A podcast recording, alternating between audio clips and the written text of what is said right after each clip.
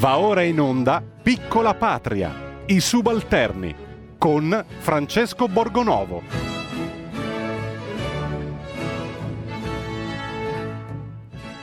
Buongiorno, buona settimana, bentornati ai subalterni che questa settimana appunto sono più subalterni che mai perché come sapete cambia tutto, cambia l'approccio al virus, eh, si pensa di cambiare la divisione in zone e speriamo che insomma la cambino in maniera intelligente questa volta, perché, anche perché cambiarle in maniera più intelligente di prima si fa poca fatica. Eh, cambia tutto, ma certe cose non cambiano mai. Eh, non cambia mai la superiorità morale, che è il vero problema del rapporto con la sinistra italiana. Eh, vedete sui giornali, avete sentito anche in televisione degli insulti a Giorgia Meloni di questo professore del, dell'università eh, che in radio a Firenze ha attaccato la leader di Fratelli d'Italia con delle parole molto pesanti e oggi anche si leggono dei commenti sulle, anche sulle prime pagine, di, sulla misoginia, sul sessismo. E il problema però è che eh, sessismo e misoginia non sono la causa di questi insulti. La causa di questi insulti è il disprezzo dell'avversario, che è una caratteristica insopprimibile di questa sinistra. E l'abbiamo visto nonostante il nuovo governo, nonostante la concordia nazionale chiesta anche da Mattarella, l'abbiamo visto nei confronti della Meloni, ma anche nei confronti di Salvini. No? È sempre eh, il cattivo sovranista quello che o uh, come dire, vende i suoi valori per stare al governo e allora non va bene, oppure sempre quello di prima, brutto e schifoso, quindi non va bene uguale.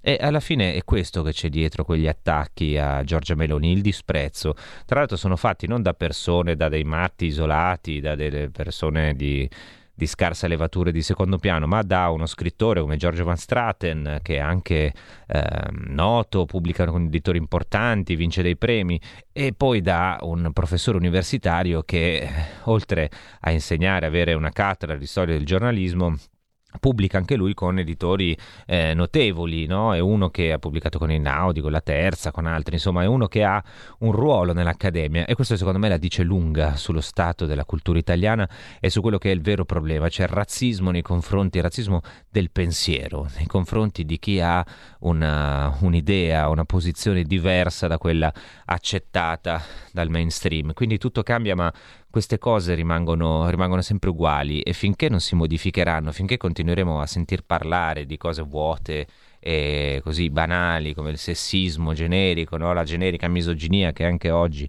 tiene banco sui giornali, è pieno di, di, di articoli dall'algoritmo di Google che licenzia le manager donne dallo scrittore Safran Foer, leggo sulla stampa, che dice che i mali di oggi sono il sessismo e le diseguaglianze, da Walter Veltroni sul Corriere che dice che bisogna odiare l'odio, che bella formula, eh? ci voleva Veltroni per iniziare bene la settimana, qui il problema non è odiare l'odio, qui il problema è che c'è una parte politica che continua a odiare e a discriminare, lo vediamo purtroppo tutte le settimane, che si parli di foibe, che si parli di eh, migrazione, che si parli di discussioni qualsiasi sulle riaperture, c'è sempre qualcuno che è superiore e qualcuno che è inferiore e, e c'è qualcuno che ha diritto a sostenere le sue idee e qualcuno che non ne ha diritto. E allora vediamo anche che genere di idee sostiene questa sinistra, no? nonostante la concordia eh, voluta dal Presidente della Repubblica, nonostante l'avvicinamento, sembra che gli amici progressisti siano intenzionati a tirare dritto su alcuni argomenti. Intanto però ci sentiamo un pezzo per iniziare la settimana come si deve.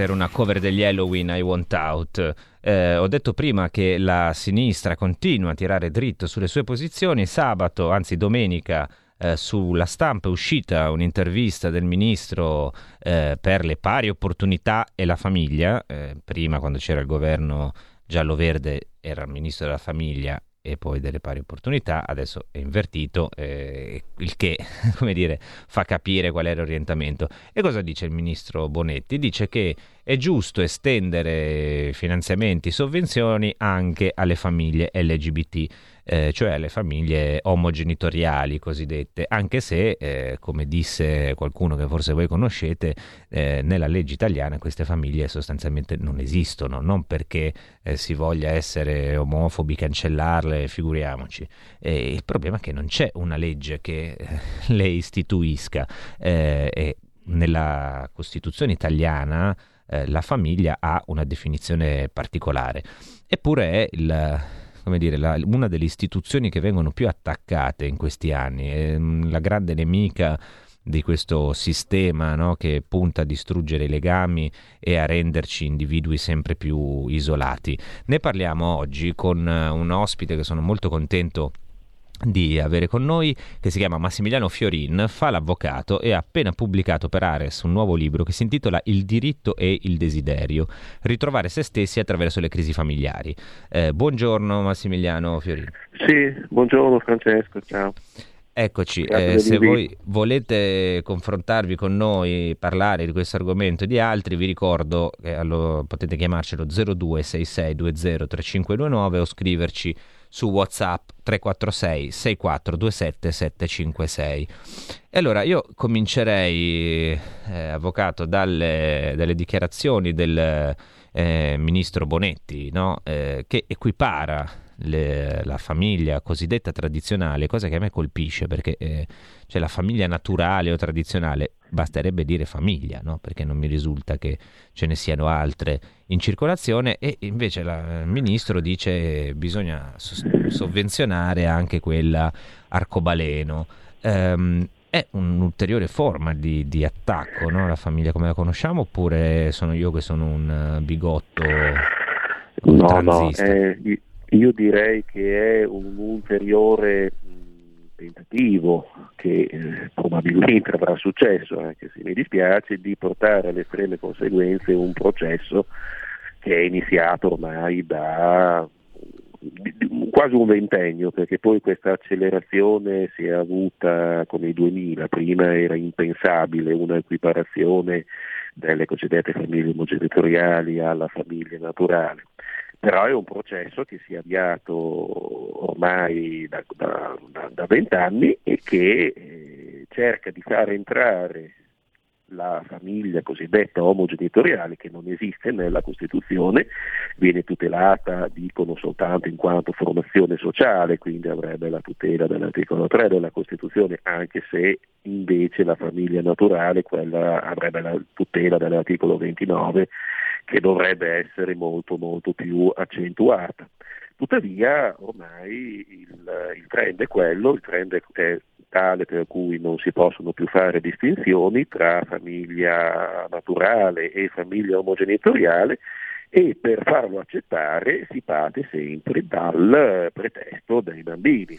Perché di, diciamolo, no? lo precisiamo, sì. perché non è che mm, io almeno non sono contro il fatto che siano date misure di sostegno a dei bambini, no? specie se ci sono persone in difficoltà economica, è giusto che i bambini, anche se eh, sono di una famiglia LGBT, lo dico tra virgolette, perché è una coppia... Eh, LGBT, no, io non ho niente in contrario personalmente che vengano sovvenzionati. Il punto è che sempre usando i bambini si c- tenta di legittimare no, questo tipo di unione. Non solo, credo che sia un tentativo anche di legittimare delle pratiche che sono vietate dalla legge. Perché se tu riconosci e parli di famiglia LGBT con figli, vuol dire che stai legittimando l'utero in affitto, la fecondazione eterologa, sì, di fatto sì, anche perché se, ascol- se, se, ascolti le dichiarazioni che si fanno in questi casi, si dice sempre, sì va bene, però ci sono, queste famiglie ci sono, sono già esistenti, i bambini ci sono, cosa vogliamo fare? Vogliamo lasciarli senza tutela e quindi nonostante il fatto che nel nostro paese sarebbe, sarebbe stata vietata anche la fecondazione eterologa, che peraltro è rientrata dalla finestra per via di pronunciamenti della Corte Costituzionale, è tuttora seriamente, seriamente vietato quello che si chiama comunemente l'utile in affitto, cioè la gestazione per altri, tuttavia, visto che ci sono molti casi in cui questa situazione viene eh, superata attraverso interpretazioni giurisprudenziali, attraverso sentenze o anche soltanto di fatto, perché semplicemente si eh, concepiscono bambini all'estero e poi li si porta a vivere in Italia, ecco che nasce il ricatto morale per cui queste situazioni ci sono, non si possono sanzionare penalmente i genitori anche se hanno commesso qualcosa che nel nostro paese sarebbe reato perché l'hanno commesso all'estero e comunque non c'è una richiesta di procedere in questo senso anche perché si dice dopo verrebbero penalizzati i bambini, quindi con la scusa dei bambini che meritano la tutela si è di fatto consentita una pratica che sarebbe ampiamente vietata di principio nel nostro ordinamento perché scardina il fondamento della famiglia costituzionale, potremmo dire. Allora, abbiamo un ascoltatore in onda, buongiorno. Sì, buongiorno Borgonovo, sono Alessandro da Bologna. Buongiorno. buongiorno. Tutti emiliani oggi. allora, ehm, una considerazione. Eh, avere dei figli non credo che sia un diritto. Io ho diritto al lavoro, ho diritto alla casa, ma non credo di poter... Il diritto al chiedere... lavoro adesso non esageri, eh? diritto al lavoro non esageriamo. sì, sì, no, no, è vero, anche la casa... Cioè, eh, stia... okay. no, non alziamo Abra, le pretese eccessivamente. Eh. Ecco. Forse, forse. Forse, sì.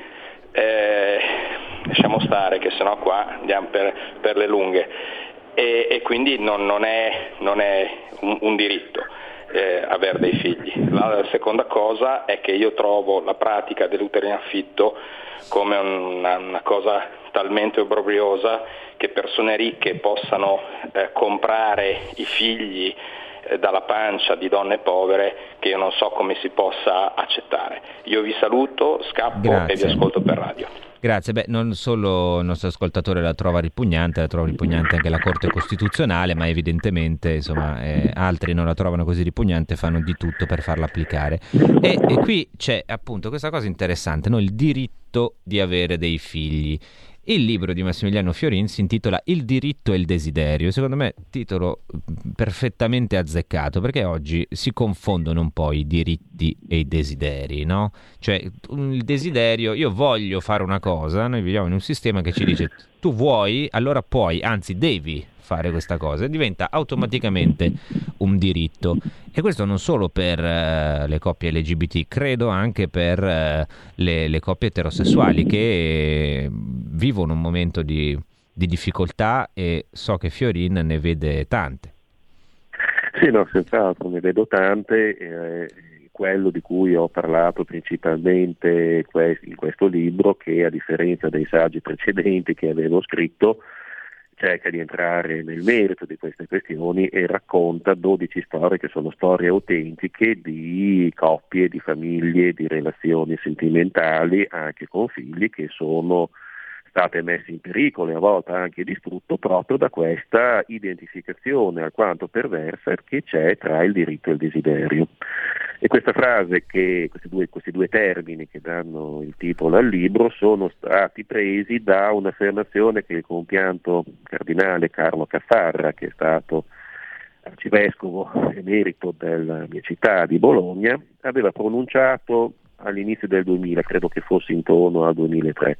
E lui disse con parole molto forti che l'identificazione del diritto e del desiderio sono la eh, grande metastasi e progressiva delle società occidentali. Lui la definì proprio come una metastasi, quindi come un tumore che distruggeva il tessuto sociale ma che si stava diffondendo rapidamente. E difatti quell'affermazione fu subito salutata da eh, repliche di sdegno, tra l'altro come provenienti anch'esse dal, dal, mondo LGBT, che allora era meno chiamato diffusamente in questo modo, ma eh, polemizzarono subito per primi contro il cardinale Caffara, probabilmente perché si sono sentiti chiamati in causa. Ma il processo che poi di identificazione del diritto con il desiderio è qualcosa che esiste dagli anni 70, da quando, cioè nel nostro ordinamento, non soltanto nel nostro, in tutto il mondo occidentale, perché è un processo che è andato avanti parallelamente in tutto il mondo occidentale,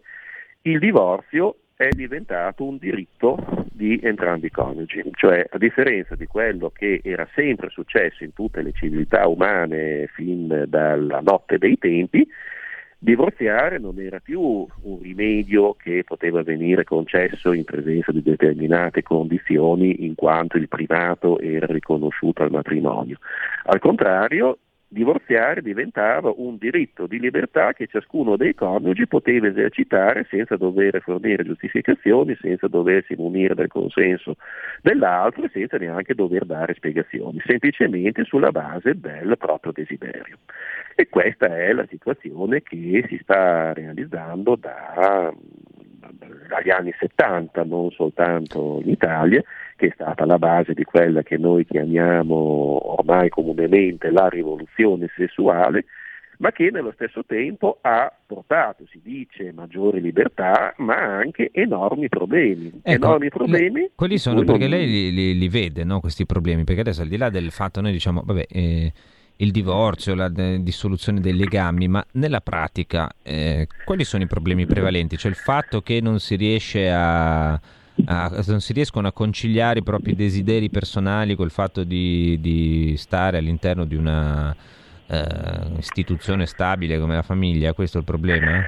Diciamo che intanto da un punto di vista proprio della gestione del conflitto, ormai il nostro diritto di famiglia ha dei problemi enormi a riuscire a gestirlo questo conflitto non solo di riuscire a evitare che deflagri in maniera spesso violenta o comunque eh, esagerata, creando danni ulteriori a tutti i protagonisti e in primis ai figli stessi, proprio perché non è più in grado di regolamentarlo. Chiunque lavori nei tribunali vede l'enorme fatica che si fa ad arrivare a delle soluzioni accettabili per quanto riguarda l'affidamento più o meno condiviso dei figli e quanti problemi Ma si questo creano. Questo succede perché i, i, i, coniugi non, non si riescono a pacificare in qualche modo?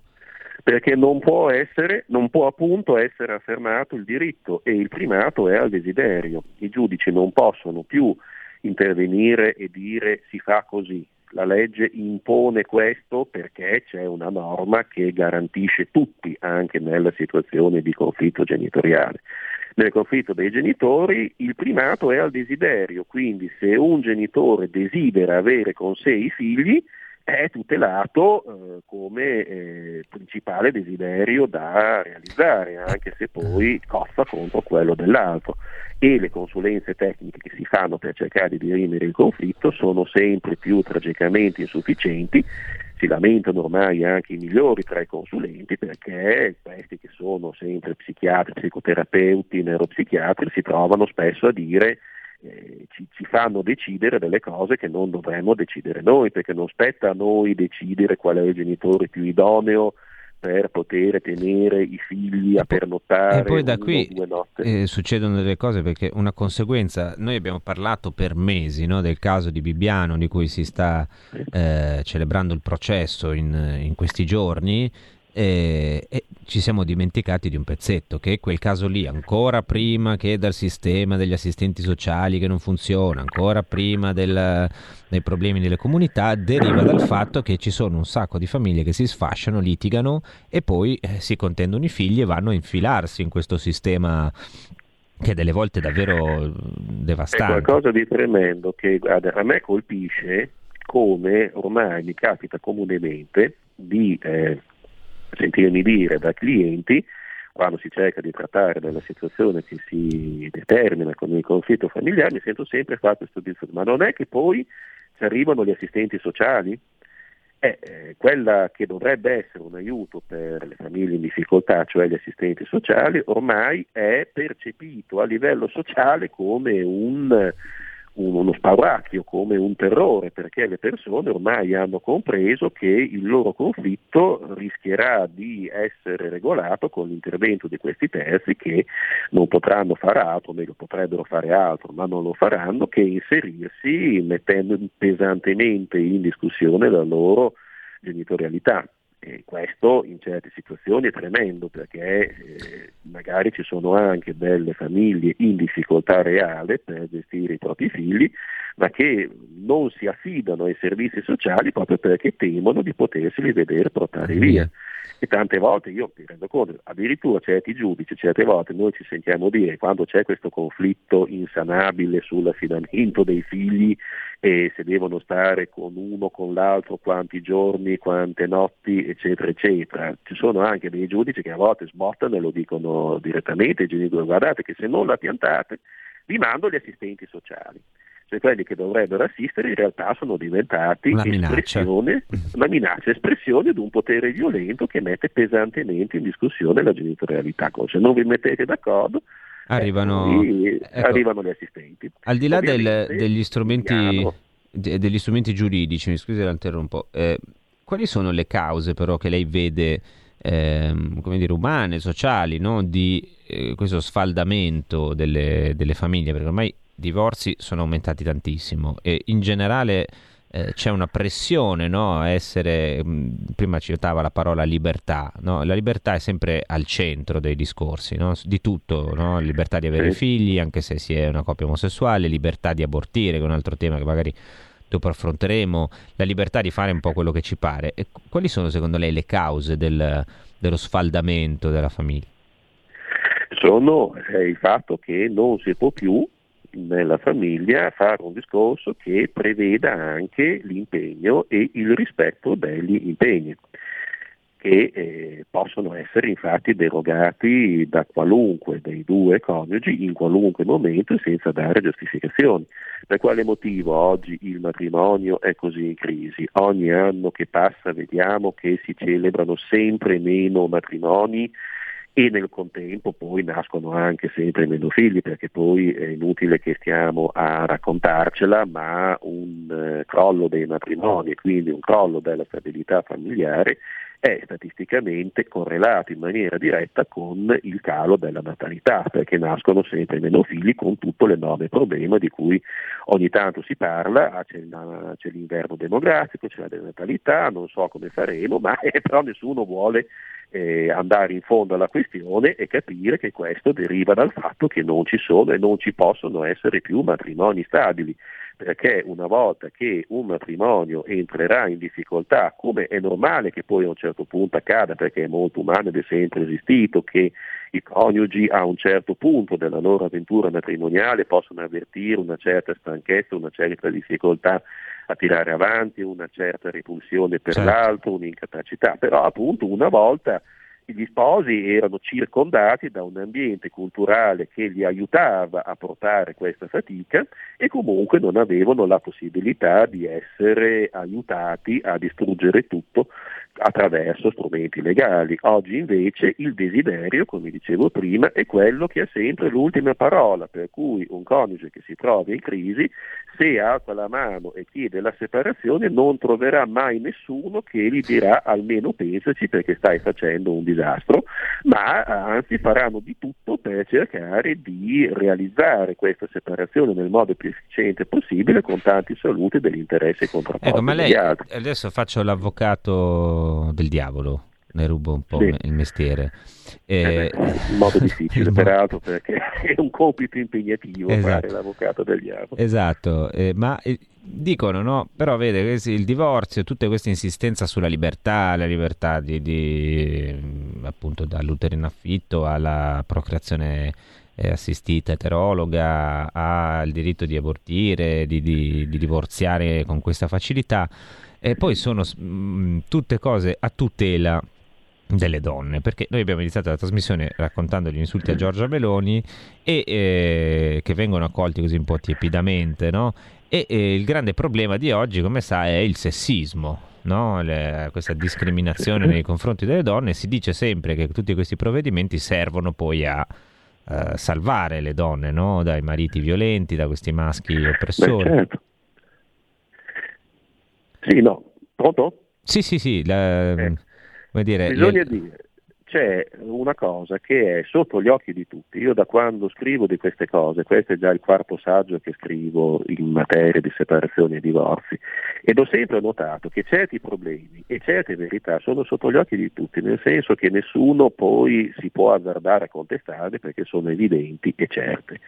E una di, però poi non se ne vuole mai trarre le conseguenze. Una di queste è che nei primi anni 70, quando si è introdotto non tanto il divorzio in sé, perché lo dico sempre, il divorzio non è il problema, è la possibilità di divorziare senza condizioni che ha creato questo enorme problema, lo si è fatto chiaramente perché si voleva favorire la liberazione individuale della donna, perché si diceva sulla base di una spinta culturale che esisteva fin dal dopoguerra, ma che con la grande contestazione col 68 è esplosa, per cui la famiglia non era più un luogo di garanzia per tutti, un luogo dove ciascuno, che sia il marito, che sia la moglie, che siano i figli, trovavano il loro posto nel mondo, erano garantiti dalla possibilità certo. di contare sulla solidità del legame familiare e quindi in qualche modo c'era anche un interesse pubblico a che questo legame venisse conservato. In, improvvisamente, comunque con un ehm, diciamo, un movimento che è esploso proprio grazie al divorzio facile nei primi anni 70, si è cominciato a dire che la famiglia non era più questo luogo di garanzia, era un luogo di oppressione e il soggetto particolarmente oppresso era la donna, che doveva quindi essere favorita per ritrovare eh, allora, la propria libertà individuale. Sulle conseguenze di questo noi ci torniamo fra un attimo, le chiedo di stare ancora con noi, adesso andiamo un secondo in pubblicità, state qui perché poi ritorniamo a parlare del grande male del secolo, il sessismo. Hai sentito? Le radio italiane si mettono insieme per amore. Per amore della radio. Una grande storia meritava uno straordinario futuro. Nasce l'app Radio Player Italia. 140 stazioni in una sola rete. Scegli la tua preferita e ascolta il suono perfetto del digitale. Gratis, senza registrazione, senza interruzioni. Compatibile con tutti i device. Naviga, esplora e scopri l'universo dell'audio. Ti sorprenderà. Scarica Radio Player Italia. Il futuro batte con la radio nel cuore. Anche RPL è disponibile su Radio Player Italia. Porta con te ovunque RPL la tua radio. Scarica l'applicazione per smartphone o tablet dal tuo store o dal sito radiorpl.it. Cosa aspetti?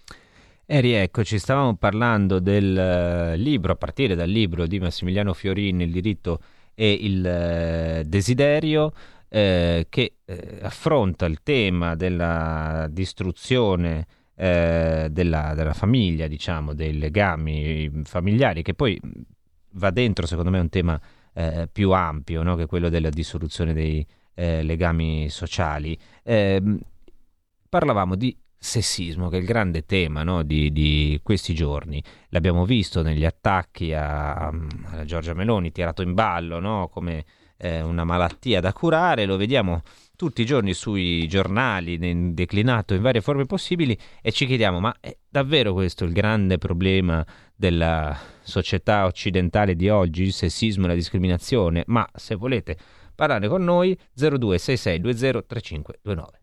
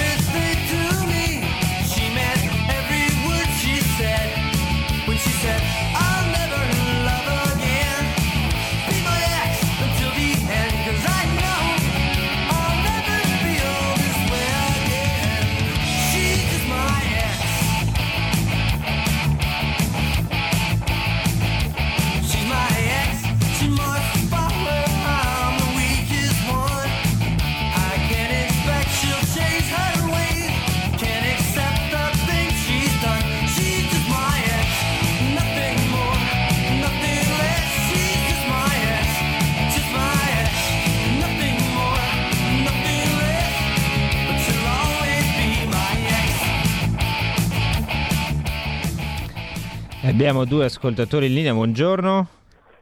Sì, pronto, buongiorno. Buongiorno.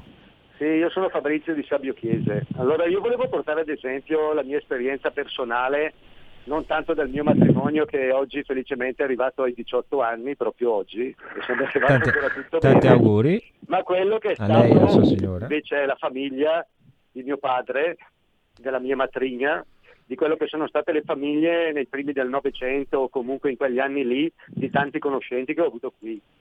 Allora per cominciare mio padre si è ritrovato orfano a un anno perché mio nonno è partito, è andato in Argentina e non è più tornato. La mia matrigna erano quattro fratelli, la più piccola era lei che aveva quattro anni. Il papà è rimasto vedovo, cos'è che ha fatto? Invece di risposarsi o dare una protezione alla famiglia, anche lui è andato in Argentina e non è più tornato. Poi potrei parlare del mio amico, il quale la mamma ha avuto il padre che anche lui a un certo punto si è stufato, ha lasciato le due Cioè lei sta dicendo, non è che le famiglie di una Ecco, volta fossero... Ecco, allora io credo che il punto sia questo, tendenzialmente gli uomini o le donne o comunque gli esseri umani sono degli stronzi o sono comunque dei la eh. maggi- non la maggior parte per fortuna.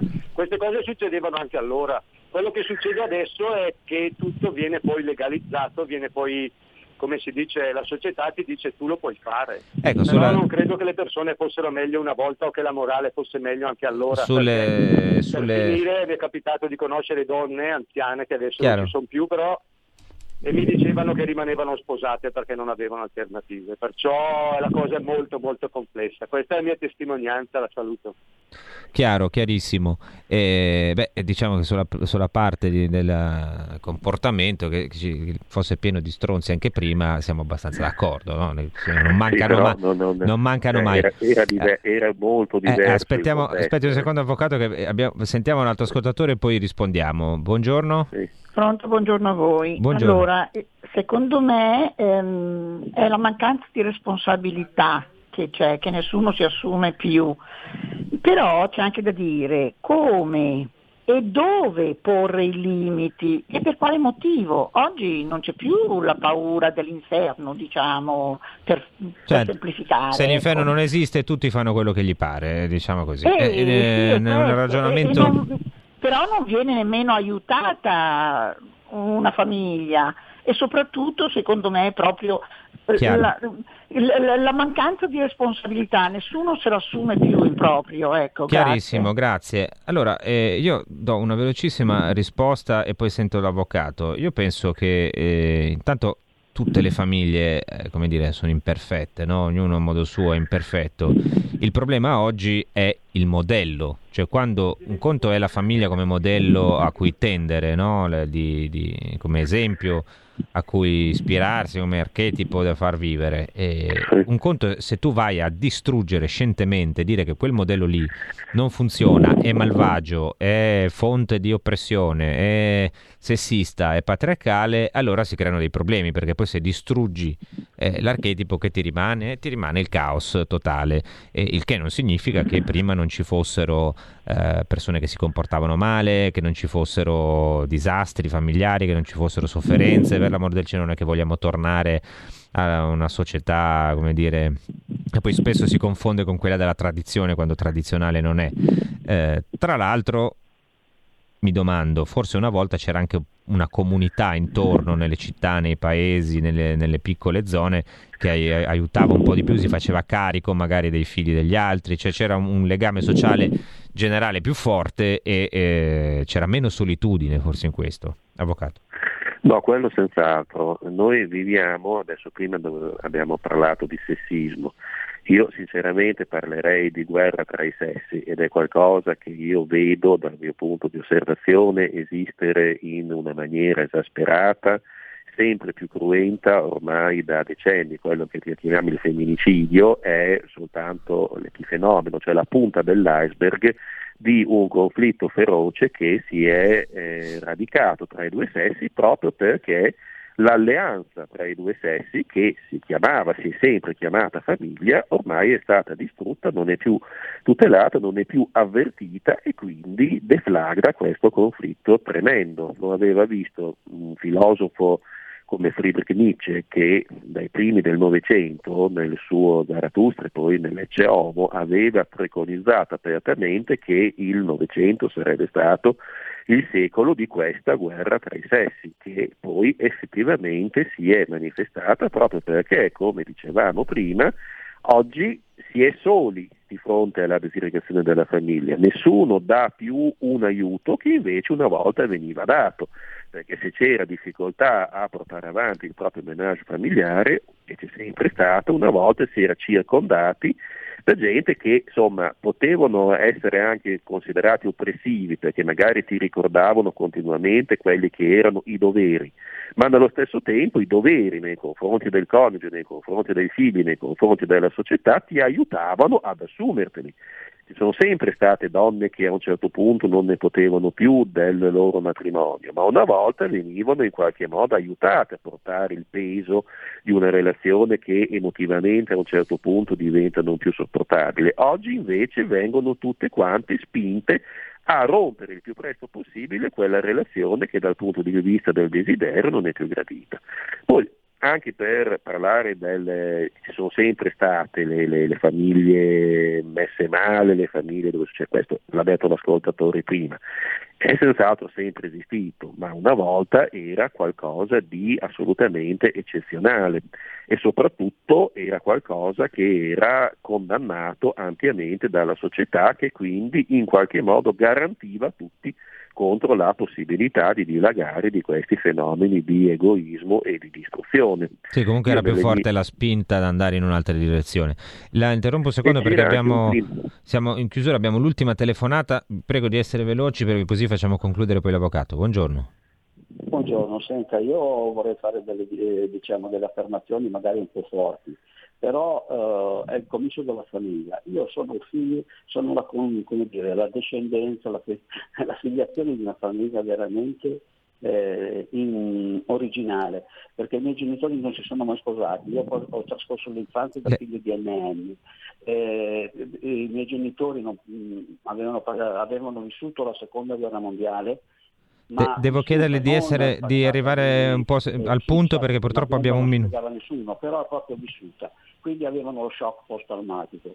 Eh, eh, sono venuto su e ci sono venuto Do- bene. Devo, devo, mi, mi, dispiace, ma devo chiudere perché ho proprio 30 secondi, perché sennò poi vengo eh, dissolto io come i legami familiari dal nostro mega direttore Kainarca e, e giustamente anche. Ehm, quindi lascio un proprio qualche secondo conclusivo all'avvocato. Anzi, facciamo così, avvocato.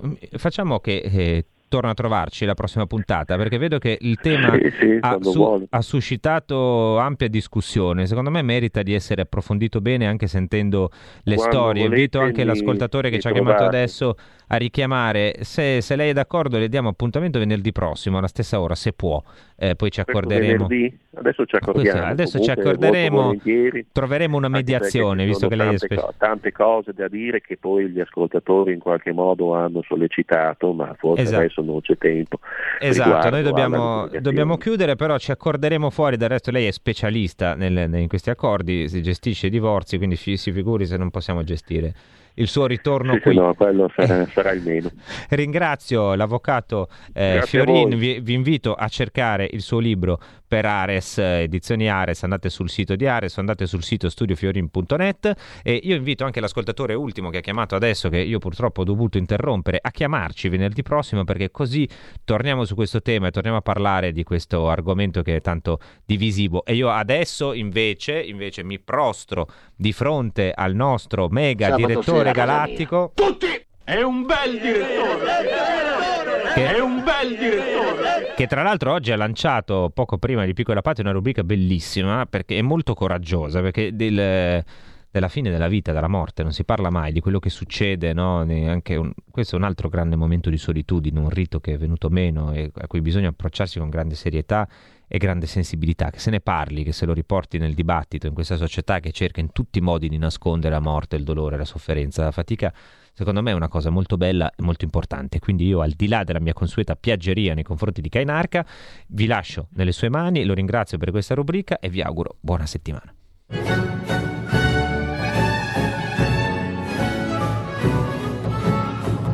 Avete ascoltato Piccola Patria, i subalterni con Francesco Borgonovo.